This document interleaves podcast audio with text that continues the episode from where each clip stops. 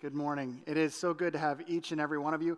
Uh, some of you, um, very, very good to have. I haven't seen you guys in a while. Others, it's just amazing. If you're at home and you're, it's warm, that's awesome. Uh, walking across the parking lot this morning before the first service, I got a brain freeze, and I didn't even drink anything. It was like walking right across. It was, it was it was brutal. But those, who, those of you who are here, oh, so good to see all you guys.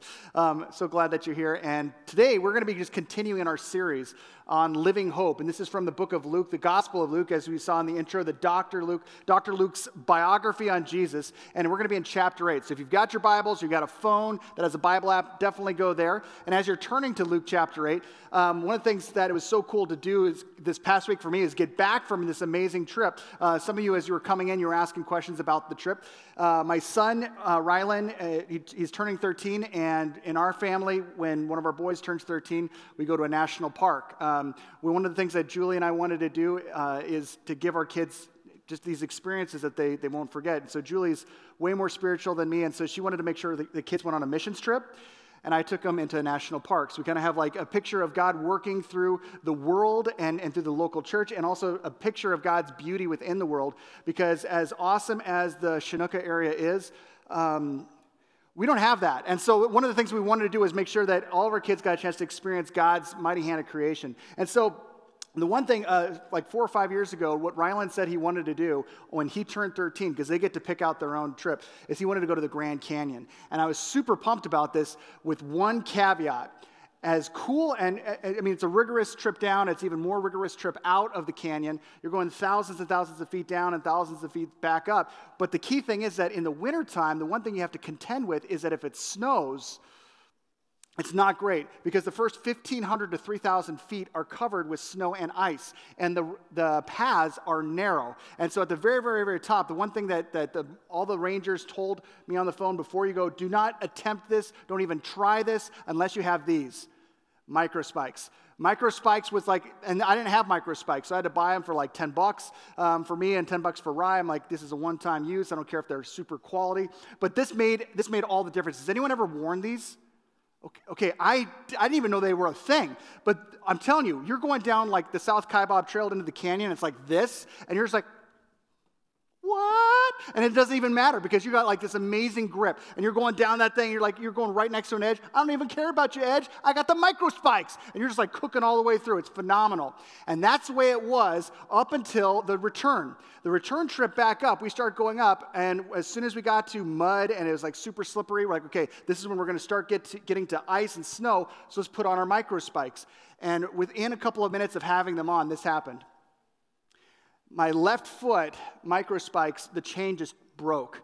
Like 10 bucks used to be, it used to mean something back in the day. Not anymore. It didn't mean quality for this one because the left side just totally broke free, which means that my left foot didn't have any of the traction that it had going down. And the lame thing is that I'm putting these on right as we're getting to snow, ice and snow. And so that meant that the rest of the 1,500 to 3,000 feet above us and the hardest part of the trail getting out of the canyon was going to be done with one foot that had great traction and one foot that had zero traction. And so as I'm going up, all of a sudden I'm starting to have this feeling inside me as the road gets slipperier and the path gets more and more narrow of fear. And the reason that I had fear is because I remembered how steep the thing was getting down, and I recalled how narrow it was, that coming out of that was something that left me with a lot of trepidation. And I started to realize that my fears were accurate. Because every step forward, I had one foot that was like, and it was solid. I'm like, oh yeah.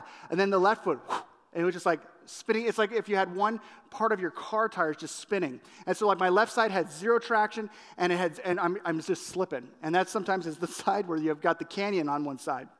And so all of a sudden as I'm going up, I'm le- realizing I've got less momentum. I'm not, I'm not making any progression up as quickly as I was. Ryland's passing me up. It's one of those things where I started to get more and more discouraged and more and more fearful about actually getting out of the canyon. And thankfully, we did. We got out of the canyon. But it was one of those things where I was just like, that whole way up, I'm like, this could end poorly. Fear is a real thing. The passage that we're looking at is addressing fear, but it's also introducing another concept, which is faith. And, and the important thing to realize is that what Dr. Luke is trying to help us understand in this value pack, multiple miracle passage is not just that we can live with faith over fear in a society that lives with fear over faith, but that faith is important, but not just any kind of faith.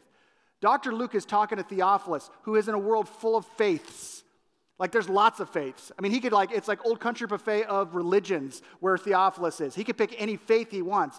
Dr. Luke does not care if he's religious. He doesn't care if Theophilus is, is someone who's a religious person following a religion.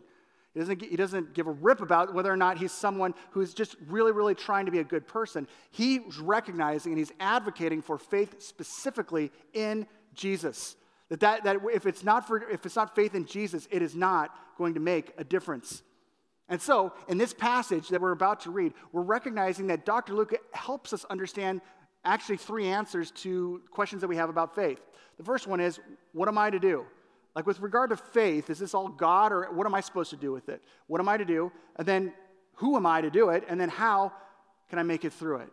And so we're going to tackle these one at a time. The first question is, what am I to do? And we see that as we get introduced to what's happening in this passage. So in chapter 8, verses 40 and following, Dr. Luke records this. Now, when Jesus returned, just pause real quick, he's like ping ponging across the Sea of Galilee. And everywhere he goes, there's a crowd. Um, how many of you ever have worked with kids? Okay, what's a really great incentive to help kids do what you want them to do? Boom. Man, prizes and candy. Man, you guys know. All right, candy. Have you ever just walked into, I mean, and it's kind of like with, with like caged lions or something. You don't want to just like walk in with a bag of candy. Hey, kids, because what's going to happen? You're going to get mauled. You, so you like you show them one at a time. Here you go. Here you go.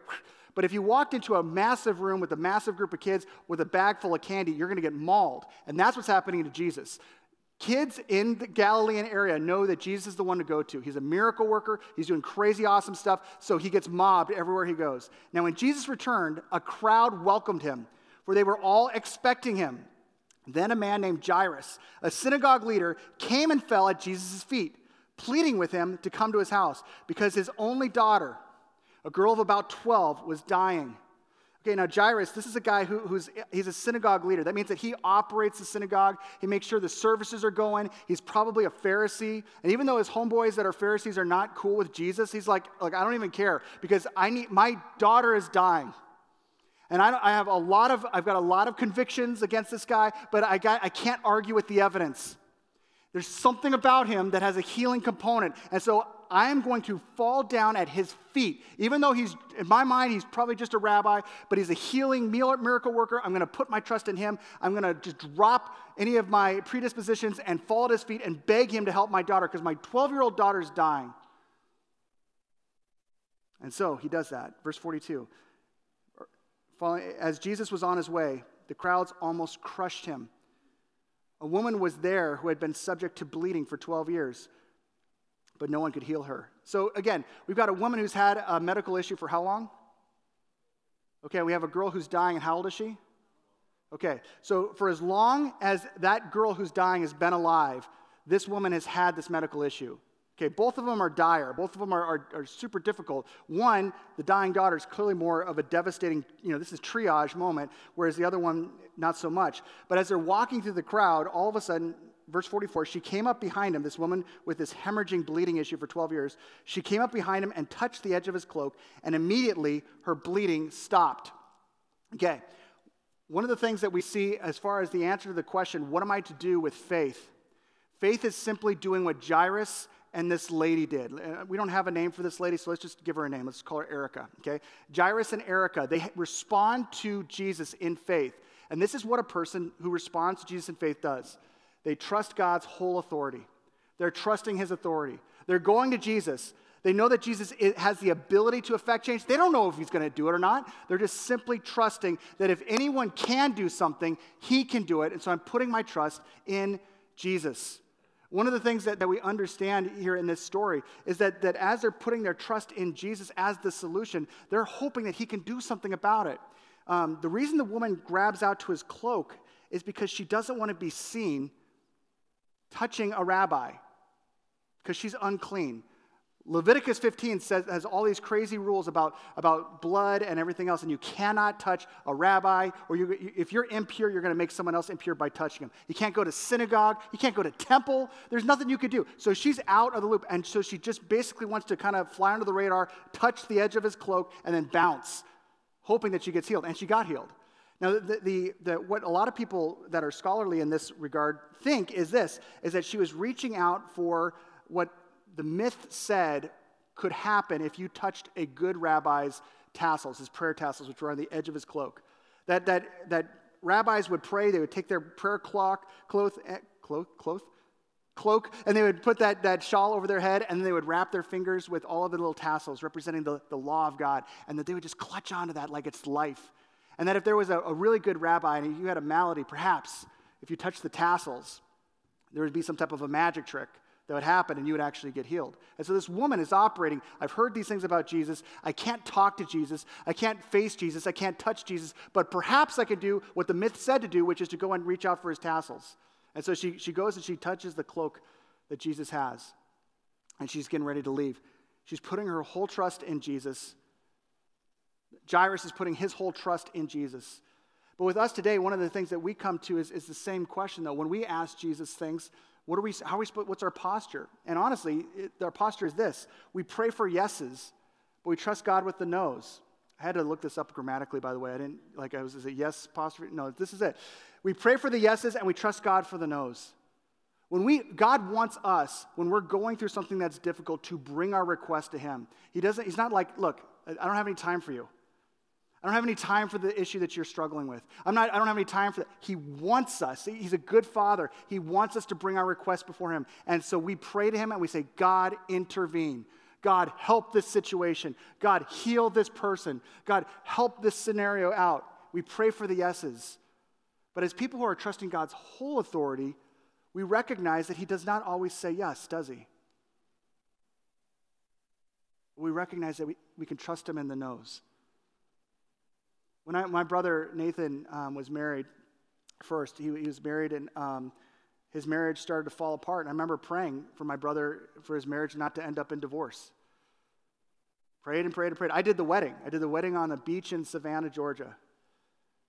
And I prayed and I prayed and I prayed and I prayed. You know what God answered that prayer with?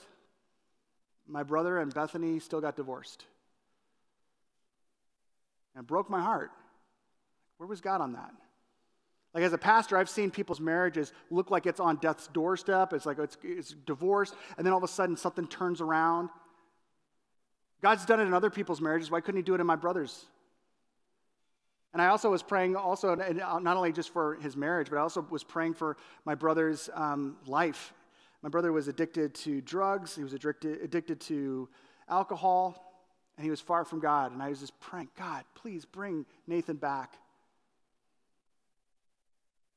And today, my brother is someone who is not, he's no longer, he doesn't no longer struggles with alcohol or drugs, and he's tight with Jesus, and he's, he's in the band at his, at his church. Blows me away.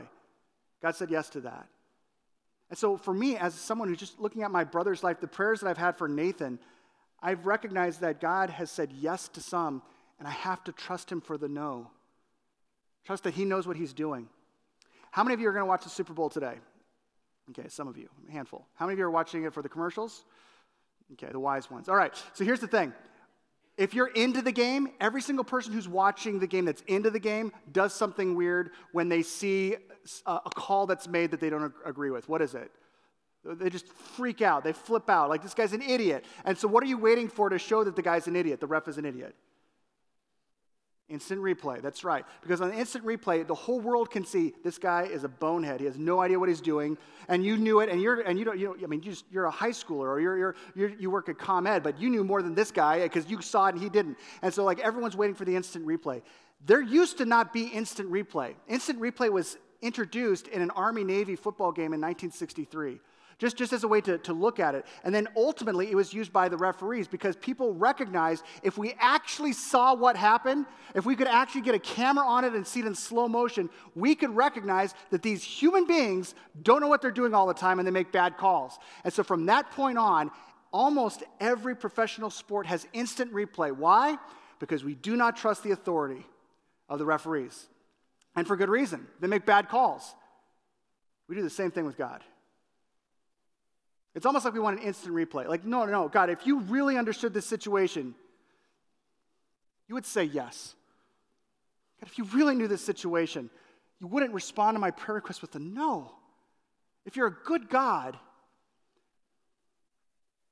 And that comes back to those unbalanced spikes.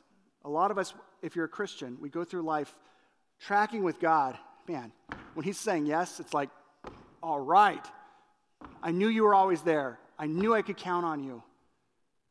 When He doesn't, it's like we, we're, when He answers no, it's like we're sliding and our, our wheels are spinning. Like, where are you on that? God, where were you on that one? Why am, I, why am I not getting traction on that one? The balanced spike person who's making it through the path of life is someone who's trusting God with the yeses and with the nos. We're praying for the yeses, but when they don't happen, we could even trust God because He's so good, because He is the perfect judge. We can trust Him even with the nos and understand what He's doing. You know, it's interesting, even with my brother's divorce, as dark and difficult as that was, looking back, and now, now, I could see what, my, what God was even doing, even through the difficulty and the brokenness of that. Didn't see it at the time, but that just shows we pray for the yeses. We trust God with the nos. That's what we're supposed to do. But if we're supposed to be people of faith, who are we to be people of faith? And we get that answer in this, this next section. Look at verse 45. Okay, so again, this lady reaches out, totally ninja moves, and touches Jesus, and then like bounces, and all of a sudden Jesus says, Who touched me? All right, hold on a sec. How many of you have ever been to like a really, really packed concert? Like really packed, where you're walking out with other people's sweat on your shirt? Okay, yeah. All right, how many of you have ever been in a mosh pit? Okay, some of yeah, all right, wow. Okay, this service is way more mosh than the last service. Okay, now whether you're in a mosh pit or you're just in one of those, those concerts where it's like you're so jammed that like you, the crowd's moving and you're not even wanting to move, but it's, you're just doing this, you're like, you're doing like a Michael Jackson, totally tilt move and then back up. You're like, this is amazing. The, and it, this right here is as weird as someone in the middle of that stopping and saying, whoa, whoa, whoa, who touched my hoodie? Who touched my hoodie? Everybody touched your hoodie. You're in a concert, you're in a jam packed section. Jesus is walking through a section where there are literally people all around him. You got Peter and you got James, they're the bouncers doing this type of thing, but they can't keep people away. Everyone's touching Jesus. This woman reaches out and touches Jesus, and then all of a sudden Jesus says, Who touched me? When they all denied it, which is just goofy because everyone is around him, Peter said, Master, the people are crowding and pressing against you. But Jesus said, No, someone touched me. I know that power has gone out of me.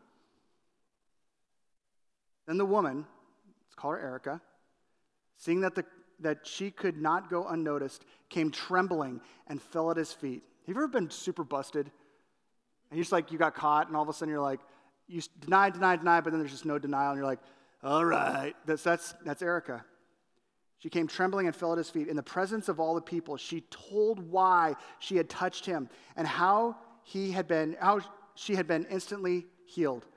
Then he said to her, Daughter, your faith has healed you. Go in peace. This is the craziest thing. Again, this woman, how long has she had this, this bleeding issue? 12 years. Now, again, because of Leviticus 15, she can't go where? She can't go to synagogue. She can't go to temple. She's disconnected from her family of faith for 12 years some of us in here, we've had a medical issue, and you've had a medical issue, whether it's arthritis or it's some type of mental illness that you've struggled with for years and years and years. And you're like, man, after six months of asking God to, to just take this away, and it doesn't go away, you're like, come on, God. And then a year, and then a year turns into five, and so on. And you're just like, if God is, seriously, why is God not saying yes to this? Why would He not want to eradicate this from my life? This woman was not praying for one week or one month or one year or five years. She's been disconnected from her faith community for not five years. She's praying, and God is not removing this, this, this blood issue, which is separating her from being able to go to church, to synagogue, to temple. Not for 10 years, not for 12 years. And then on the 12th year, all of a sudden, this rabbi who people say can heal comes to town. And she's like, This is the guy, but there's no way I could talk to him. I can't talk to a rabbi. I would make that rabbi impure. So the only thing that she thinks that she can do is just sneak in. And this is the thing that is so awesome about this. This medical issue that separated her from her faith community for over a decade, and the thing that she wants to be healed from, Jesus doesn't just do that. He doesn't just heal her. He has way more in mind for her than just healing her. What Jesus wants to do, what Jesus wants to do is restore her. He's not calling her out like, whoa, whoa, whoa, time out. Who touched me? Seriously, someone just stole a miracle. Who was it? He's not doing that. Jesus is calling her out to restore her. She has been separated for 12 years, a dozen years, and he's calling her out to restore her. And if you go through all of the, the Matthew, Mark, Luke, and John, and you see all these miracles that Jesus is accomplishing, you don't see Jesus just doing these magic shows so that people are like, wow, yeah, he's trying to show his authority over disease and death. Yes, that's there. But even bigger than that, the headline isn't the healing, the headline is the restoration. He's restoring their bodies, he's restoring their minds, he's restoring them to a faith community. And, and that's something that the restoration is the big headline here. And we share in this legacy because there's nothing that she did that deserved that. She simply put her trust in him and his, about, and his ability. So, who am I to do it? Who am I to have faith? I am qualified by Christ. This woman felt disqualified every single day of her life. Because of her condition, she felt disqualified from the family of faith. And Jesus stepped in and he qualified her. He qualified her. Every single faith wants to communicate to you how you deal with your greatest failures you know, as a pastor, one of the things that, that I, I deal with when I'm talking to people, like if there was a common theme, like in every counseling session, every time I'm talking to someone out here in the hallway and they actually get real, it all boils down to I just feel like a failure, or I feel like I'm failing in this. I'm failing my family, I'm failing in my faith, I'm failing in my whatever, whatever thing that I feel like the banner over my life is failure. My brand, my tattoo across my face is failure. And Jesus doesn't step in and say, It's okay, you're not a failure. He says, Listen, all those things that defined you as a failure, those disqualified you. But I, I'm the qualifier. And I'm qualifying you.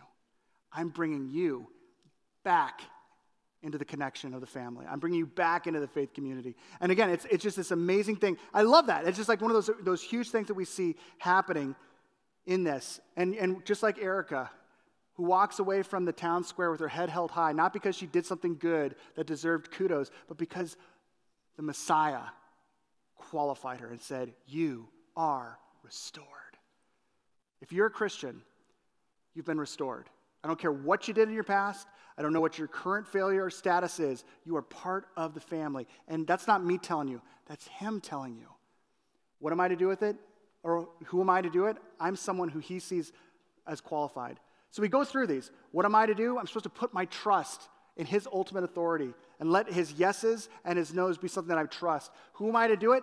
I'm someone who's qualified by Christ. And then finally, how can I make it through it? Because one of the things that we have to ask is yeah, but how do we make it through the difficult times where our faith is challenged? Verse 49. While Jesus was still speaking, so he's still talking with Erica and all, everyone around. While Jesus was still speaking, someone came from the house of Jairus, the synagogue leader. Your daughter is dead. Have you ever been frustrated with God's timing? Ever just like wondered, like, seriously, why?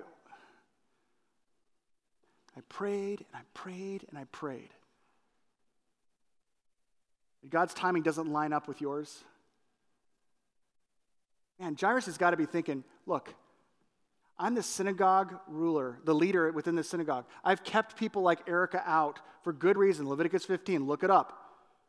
And yet you pause to deal with her. My daughter is dying. As difficult or discouraging as her medical issue is, that's not on the same level as my daughter. And yet you stop, pause the game, we're bum rushing to my house, and you stop everything and say, let's go ahead and focus on this. And my daughter dies? Your daughter is dead. Don't bother the teacher anymore. Whoever this friend of Jairus is, is basically saying, listen, man, as much as this guy can do, I've heard the rumors, but as much as he can do, nobody can conquer death. Nobody. Hearing this, Jesus said to Jairus, Don't be afraid, just believe, and she will be healed. Verse 51 When he arrived at the house of Jairus, he did not let anyone go in with him except Peter, John, and James, and the child's father and mother. Meanwhile, all the people were wailing and mourning for her. Stop wailing, Jesus said. She's not dead, but asleep.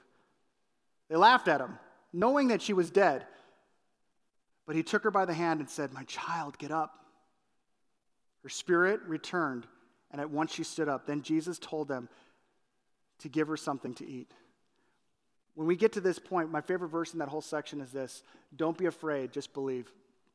You know, I, one of the things that we see this is this is going right back to the very things that we struggle with.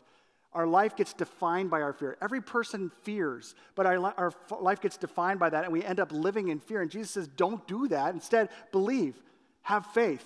I mean, this sounds super simplistic, overly simplistic, but it's true.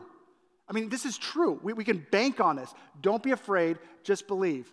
And the thing that's amazing that as a Christian, what we can do is we can recognize that this is something that he calls, even when he's saying no to our, our prayers that we're asking, we can still live without the fear. We can still live in the faith. I've got this friend, and this is this guy's awesome. Like when I was growing up in church, I used to hate, hate's a strong word, word. I, but I did. I hated people when whenever I was like, man, I cannot wait to go to Disneyland next week. And they're like, yeah, if God wills, that'll happen. I'm like, no, my parents are going to put me in the car and we're going to go to Disneyland. Man, I can't wait to turn 16 and be able to get my license. Yeah, if God wills and the world doesn't end or something. I'm like, who are you people? This always would frustrate me whenever someone would like tack on God's will as a downer, like just like a major major buzzkill on anything I was hoping for. Or if, if something was going bad, oh man, just like I can't believe this happened. Well, you know it's God's will. Like, dude, shut up, right? I hated that type of person until I started seeing it flesh out in this friend of mine's life. And th- it's so cool. When things are going bad, this guy goes, it's so cool. He just goes, you know what? I don't know why. I don't know why God's allowing this to happen. But maybe God's allowing this to happen so that. And he fills in the sentence with something I would have never thought of. Because I'm just thinking of the bad. You know, 2020? That was a bad year. Yeah?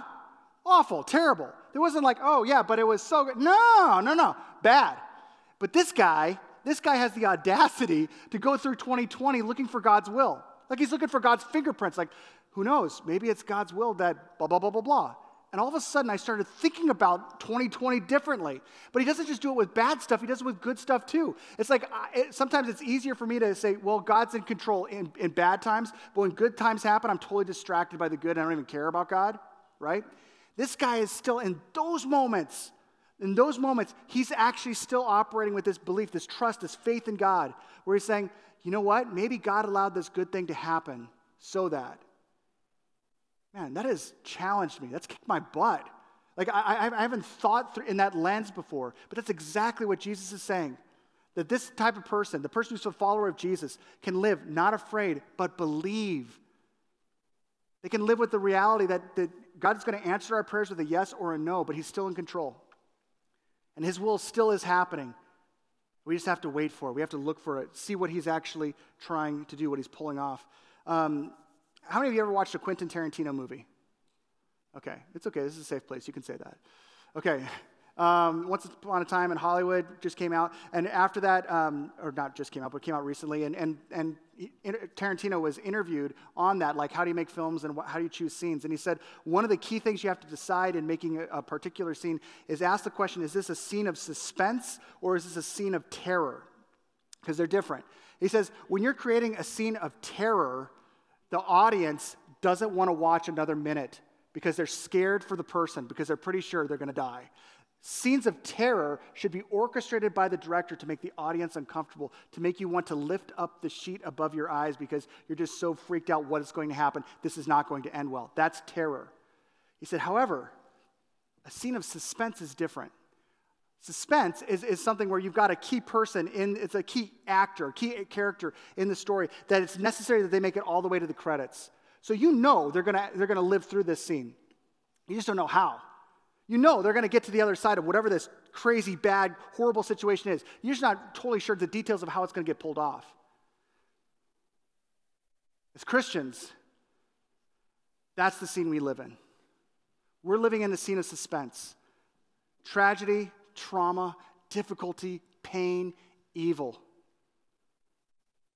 But we live in the confidence of Jesus that causes us to know, say, I don't know how we're going to get through this. I just know that He's faithful, that I can trust Him no matter what.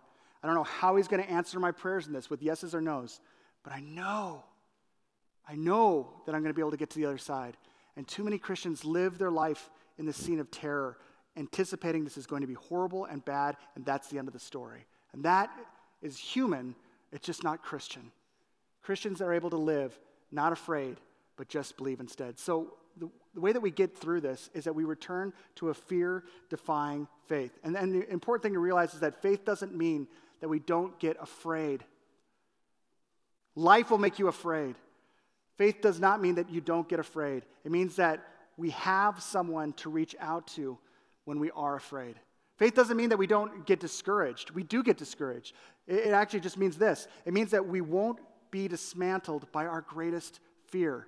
Whatever your greatest fear is right now, if that comes to fruition, it does not have to dismantle you. Not if you're a Christian, because you have a faith that actually can even absorb that. Jesus heals a decade long medical issue and he brings back from the dead the only child of a religious leader. And those things are impressive. They're miracles for sure, but they're like a small microcosm of what his ultimate plan is. It's like a movie trailer for his biggest dream. And the, and the biggest thing that he's going to ultimately communicate is something so much greater than even those miracles, what they show. Because Jesus is God's only son, and he would die. And his death would actually restore the connection to a faith community for anyone who put their trust in him. And he wouldn't stay dead. And him coming back to, from the dead, that death was not the end of the story, is just as ridiculous to the world around us as it was in Jairus' house. You want to know who the Christian is? The Christian is the one who's not laughing anymore. The Christian is the one who's not laughing at the concept of life after death. The Christian is not laughing at the idea of someone who is disconnected from faith community that gets brought back in. Why? Because our Savior lives, our King is alive. And because of that, we have the capacity to go through life. And, and let me just say, say this like the woman in the story, for you, hope is within arm's reach. If you're a follower of Jesus, are you reaching for that? Are you banking on that? What is it that you are fearing right now? What is it the greatest fear that you're grappling with, the greatest thing that you're wrestling with? Because every single person in this room, on some level, is dealing with that. Your fear of our current context as far as a nation, as a world, fear of what, you're, what you've lost, fear of a relationship just imploding, fear of a family member who's struggling with health. This past week, as a church, we've had uh, incredible struggles that we've been praying and lifting up, lifting up Mike.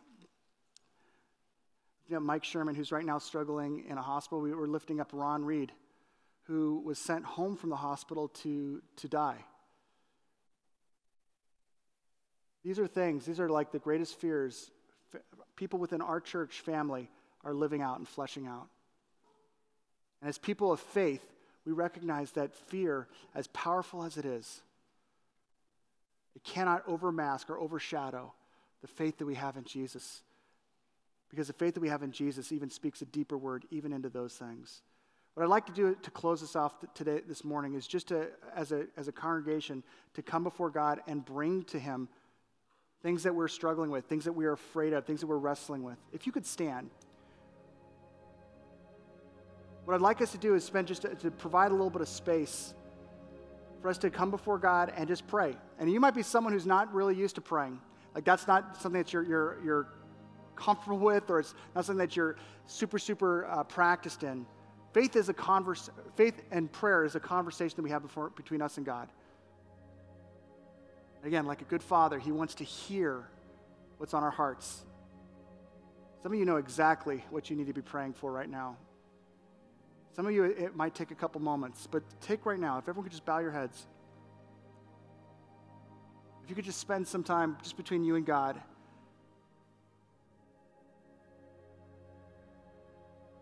What requests would you bring before God right now? And do it. What is causing the insecurity and the anxiety just to ravage your heart, to rob you of peace, steal your joy?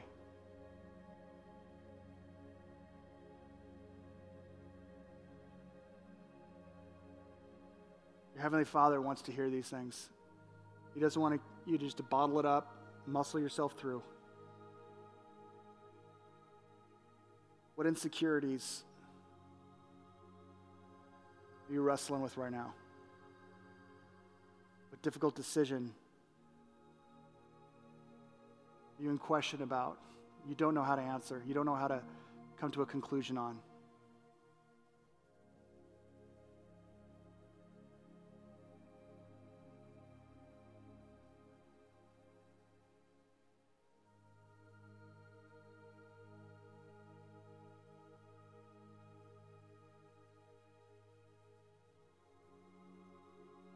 As Christians who are following Jesus on a path and trying to do so with even footing.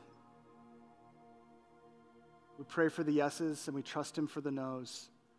We could thank Him in advance and we could trust Him regardless of how He answers our question.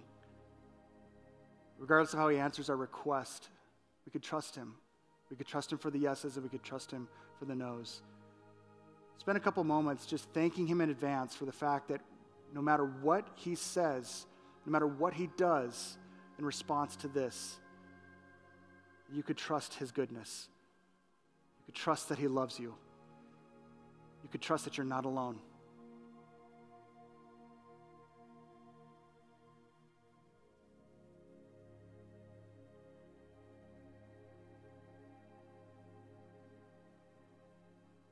Lord Jesus, sometimes the power of faith is not these epic moves that are worth telling stories about.